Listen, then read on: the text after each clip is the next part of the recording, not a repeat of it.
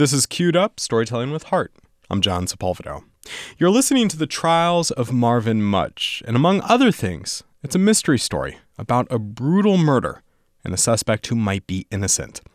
So if you haven't listened to the first two episodes, go back to chapter one. And just in case you have, but maybe you've forgotten a bit, here's a little catch up. We first met Marvin Mutch when he was released from prison in 2016 after serving 41 years for a crime he says he did not commit. We've heard about the crime, the murder of 13 year old Cassie Riley in 1974. She was killed, drowned in a shallow creek in Union City, a Bay Area suburb. 18 year old Marvin was arrested for the murder two weeks later after his sister Valerie identified him to police. Marvin and Valerie were separated after the arrest, but both would become entangled in the Cassie Riley murder case. Marvin as the defendant, and Valerie as the prosecution's key witness. Here's KQED reporter Alex Emslie. The night Marvin was arrested, two Union City detectives interrogated him for hours, beginning at about 2 in the morning. He tells them he'd been at the park the afternoon Cassie Riley disappeared. He says he was there looking for another girl, Linda, but he couldn't find her and he left. He may have seen Cassie Riley. He's not sure. I wouldn't say it was more than eight minutes that I was out of my car. And I drove off. But the detectives don't think that's the whole story. They said, We have witnesses that saw you with the victim. Then comes the hard shove. One of the detectives says they have evidence tying Marvin to Cassie Riley's murder. Your footprints the footprints were from a kind of shoe Marvin didn't own, a pair of Converse All Stars. The detectives didn't tell him that. All they told him was that they found his footprints on the creek bank, near Cassie Riley's body. But to Marvin, it didn't make sense. He hadn't been down to the creek. I said, Well, you don't have my footprints because I wasn't there. Those footprints would become crucial to Marvin's defense. They might prove someone else was there that someone else was the killer.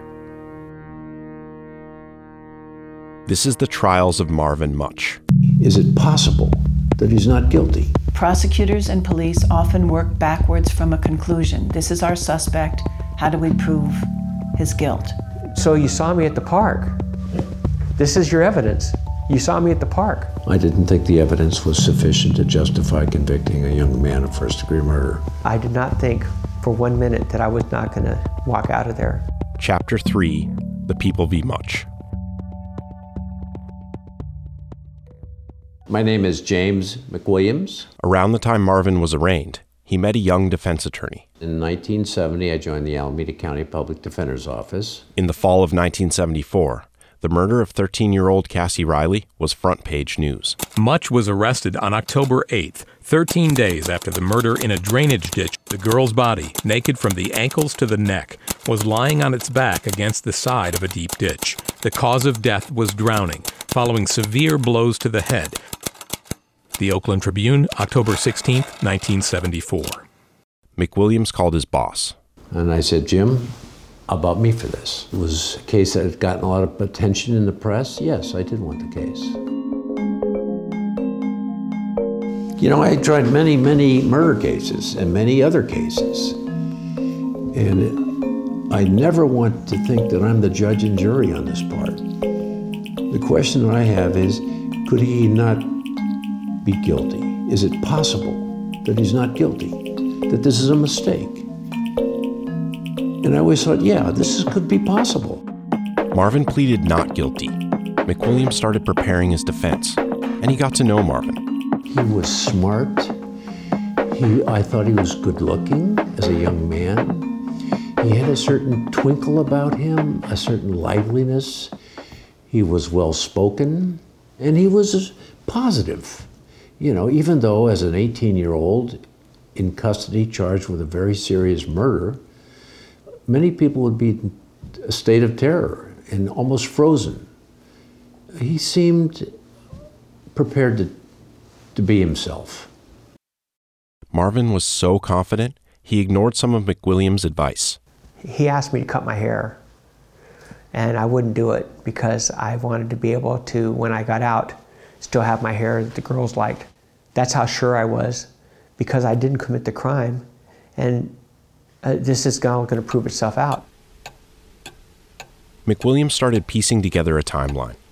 Marvin was seen leaving the park by a police officer who took down his license plate and trailed him for a few blocks.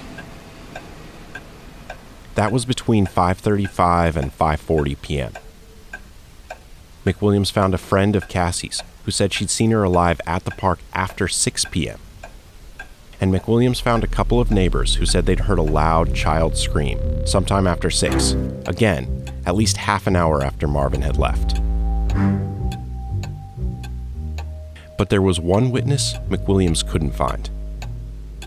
In the months leading up to the trial, Marvin's sister, Valerie Mutch, seemed to have vanished.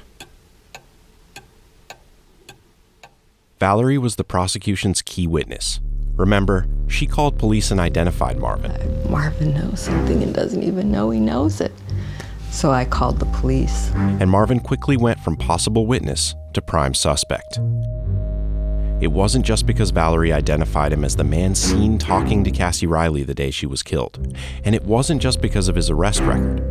Valerie's testimony was crucial because of something she told police when they searched her house, after an officer asked if Marvin had recently come home wearing wet or muddy clothes.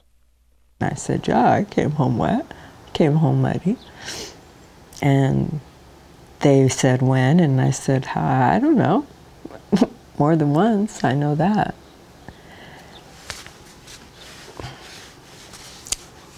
They wanted me to say that he came home when Cassie was killed. And I didn't, I couldn't say that because I didn't think that it, that it was that day, and I still don't. But she couldn't be certain it wasn't that day. And while other witnesses put Marvin at the park and saw him talking to Cassie Riley, Valerie was the only one whose testimony could place Marvin in the creek, drowning Cassie. Marvin's had several explanations about why he had, on occasion, come home with wet pants and muddy shoes. He dropped his keys and got wet looking for them. He lost a hubcap and got wet looking for that.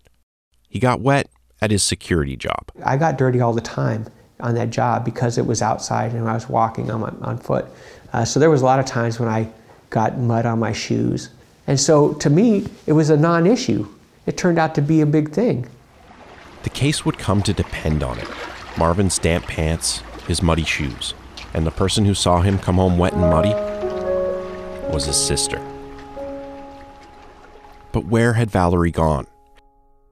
To figure that out, you have to go back to the day after Marvin was arrested, when their mother, who struggled with mental and physical illness, got out of the hospital. 16 year old Valerie was waiting at home. I thought my mom was going to be really pissed. I didn't think that. I didn't think I had done anything wrong. But I knew she was going to be upset about, about Marvin being arrested.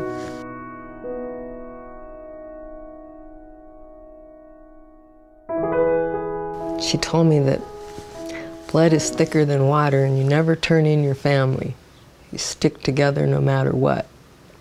And it was like, I didn't turn in my family.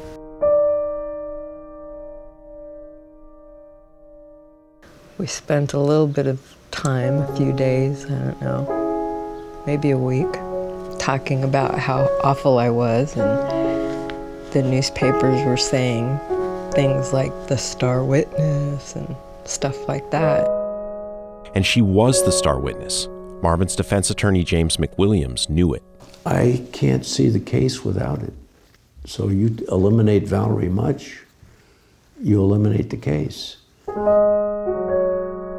And in my little pea brain, I decided that if Marvin was arrested because I did something and the district attorney is using me to hurt Marvin, the easiest thing to do was to eliminate myself from the situation.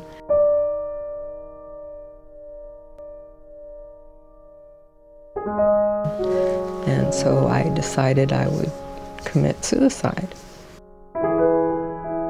She took a bunch of pills.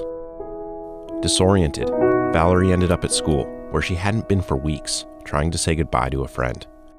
A counselor noticed her in a stupor and called an ambulance. They took me to the hospital and pumped my stomach. And then from there, I went to juvenile hall. The records here are hazy. The way Valerie remembers it, she was put in juvenile hall to protect her from her mother. She was also on probation. Like Marvin, she often ran away from foster care and got into trouble, so she may have been held on a probation violation. Either way, she wasn't in juvenile hall very long, maybe a week or two, when she got a visit from prosecutor John Taylor and district attorney's investigator, Phil Fry. They took me to lunch, and that's when I learned that they were going to take me to Phil Fry's house. Valerie thought it was her new foster home, that she was now a part of the Fry family. I went to live with Phil Fry and his family. This is completely improper for a prosecution witness to be housed, fed, and taken in by a member of the prosecution team. That's attorney Susan Rutberg, who got involved in Marvin's case decades later. It's completely unethical for a prosecutor to manipulate a, a teenage witness in that way. Maybe for the first time ever, Valerie was living in a stable home. Living with them for me was all about them keeping me safe.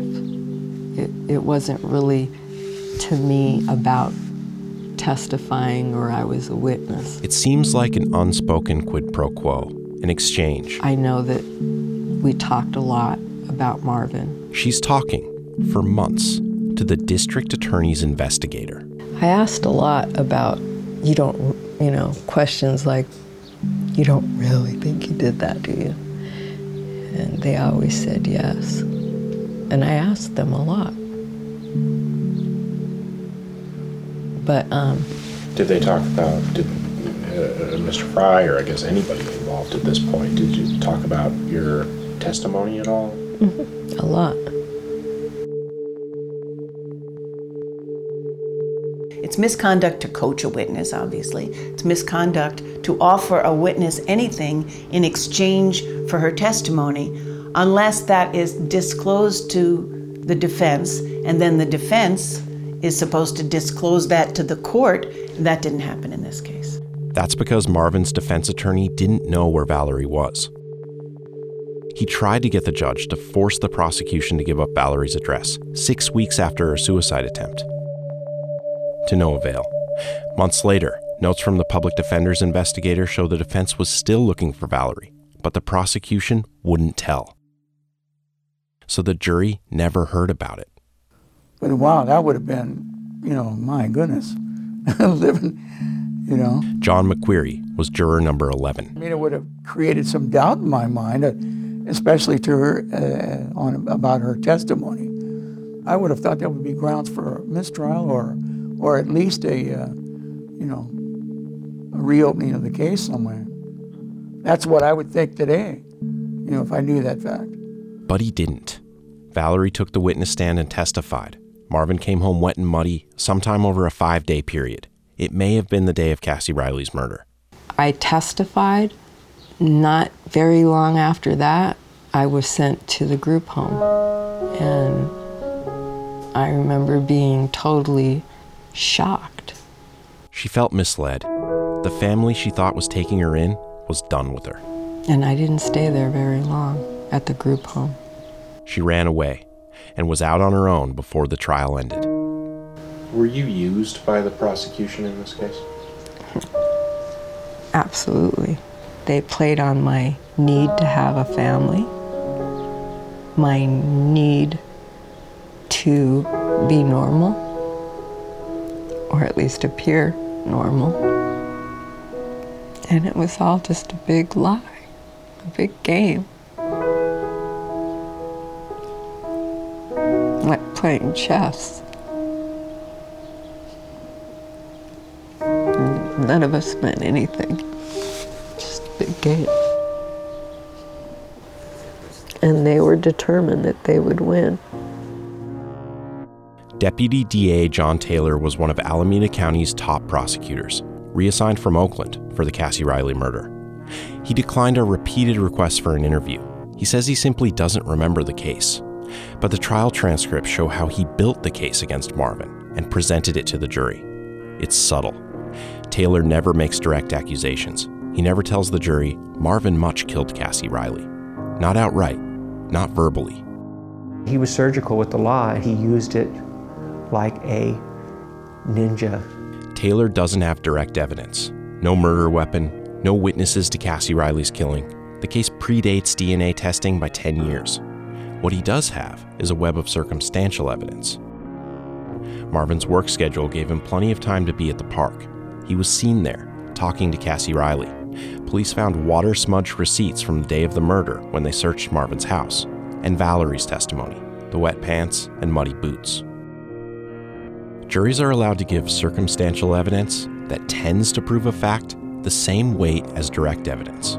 A series of facts that, taken on their own, might mean nothing, but depending on how you connect them, they can paint a picture. The picture John Taylor wants the jury to see Marvin had the means and opportunity to murder Cassie Riley.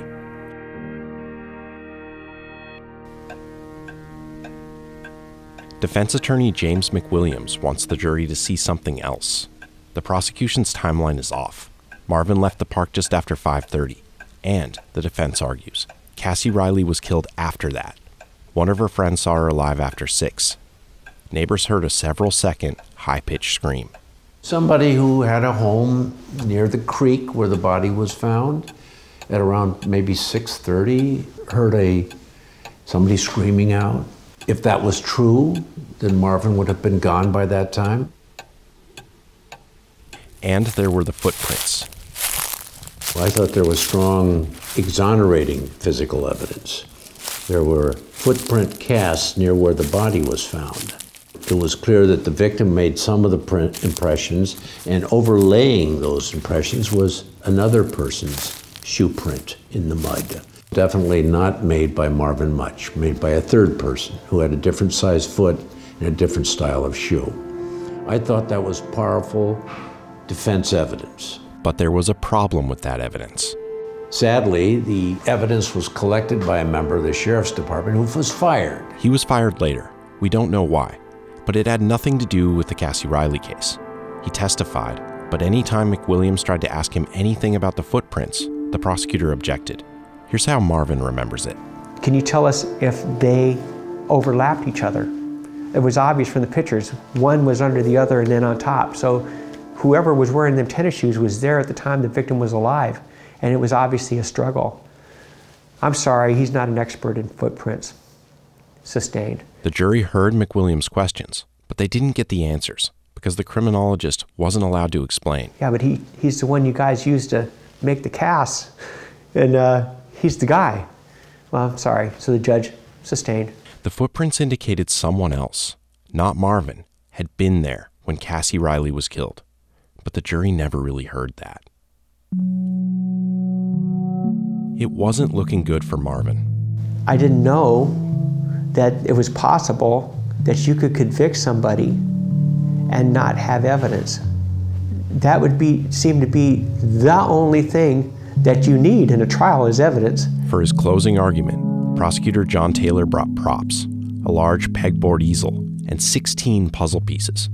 It was his chance to connect all the circumstantial evidence and convince the jury it added up to Marvin's guilt. Each puzzle piece represented a different piece of evidence Valerie's testimony, water smudged receipts, other witnesses who saw Marvin in the area.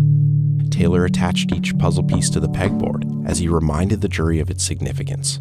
The drama left an impact on juror John McQueary. I believe that I had made my mind up when I went to the deliberations based on how Mr. Taylor presented his summation. When he finished, prosecutor John Taylor's makeshift puzzle revealed the word guilty above the name Marvin Mutch. He never said it out loud.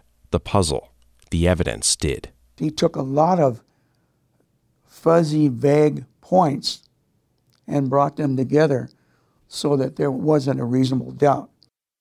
I can honestly say right now, um, I believe he was guilty. And I, there's no doubt in my mind, based on the evidence that I, I heard and saw.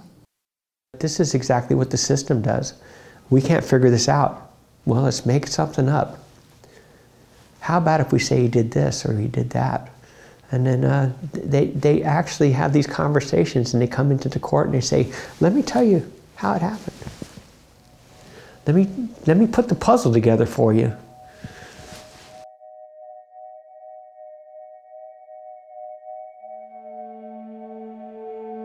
After five days, the jury reached its verdict. I did not think for one minute that I was not going to walk out of there. The verdict? Marvin was guilty of first degree murder. They read the verdict. for killing Cassie Riley. I felt like a lid was being closed on my, my life. I, a good part of me just died. It was painful and sorrowful to lose the case. I was disappointed and saddened by it. I didn't think the evidence was sufficient to justify convicting a young man of first degree murder. I have tried several murder cases, and I have never seen a case go down where there was so little evidence against the perpetrator. You could only think that it was prejudice, bias, or misconduct that led to this conviction. Marvin was headed to prison on a seven to life term. For Marvin, it seemed like a long time. To Cassie Riley's family, the possibility that he'd be released in seven years was an insult. But that didn't happen. The system was about to change. Next time on the trials of Marvin Mutch. Recently passed laws and a statewide initiative have added to most prison terms considerably. It was really a war zone back then. Already, our efforts to crack down on career criminals, organized crime, drug pushers, and to enforce tougher sentences and paroles are having effect. California prisons are bulging at the seams. You could do everything right for your entire time in prison and really have no hope, no real hope of going, going home. Everything was hope, and then a hope that was dashed, and then another hope, and then a hope that was dashed. You are a stranger in a strange land. And at the end, it wasn't the system that struck the most harmful blow, it was myself. I did it to myself.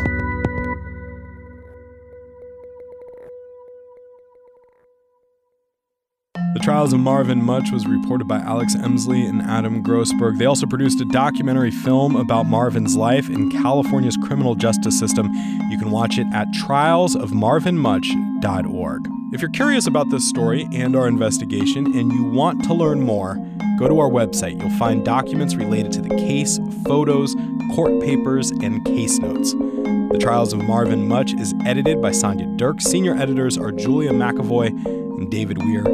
Senior producers of Queued Up, Holly Kernan and Ethan Lindsey.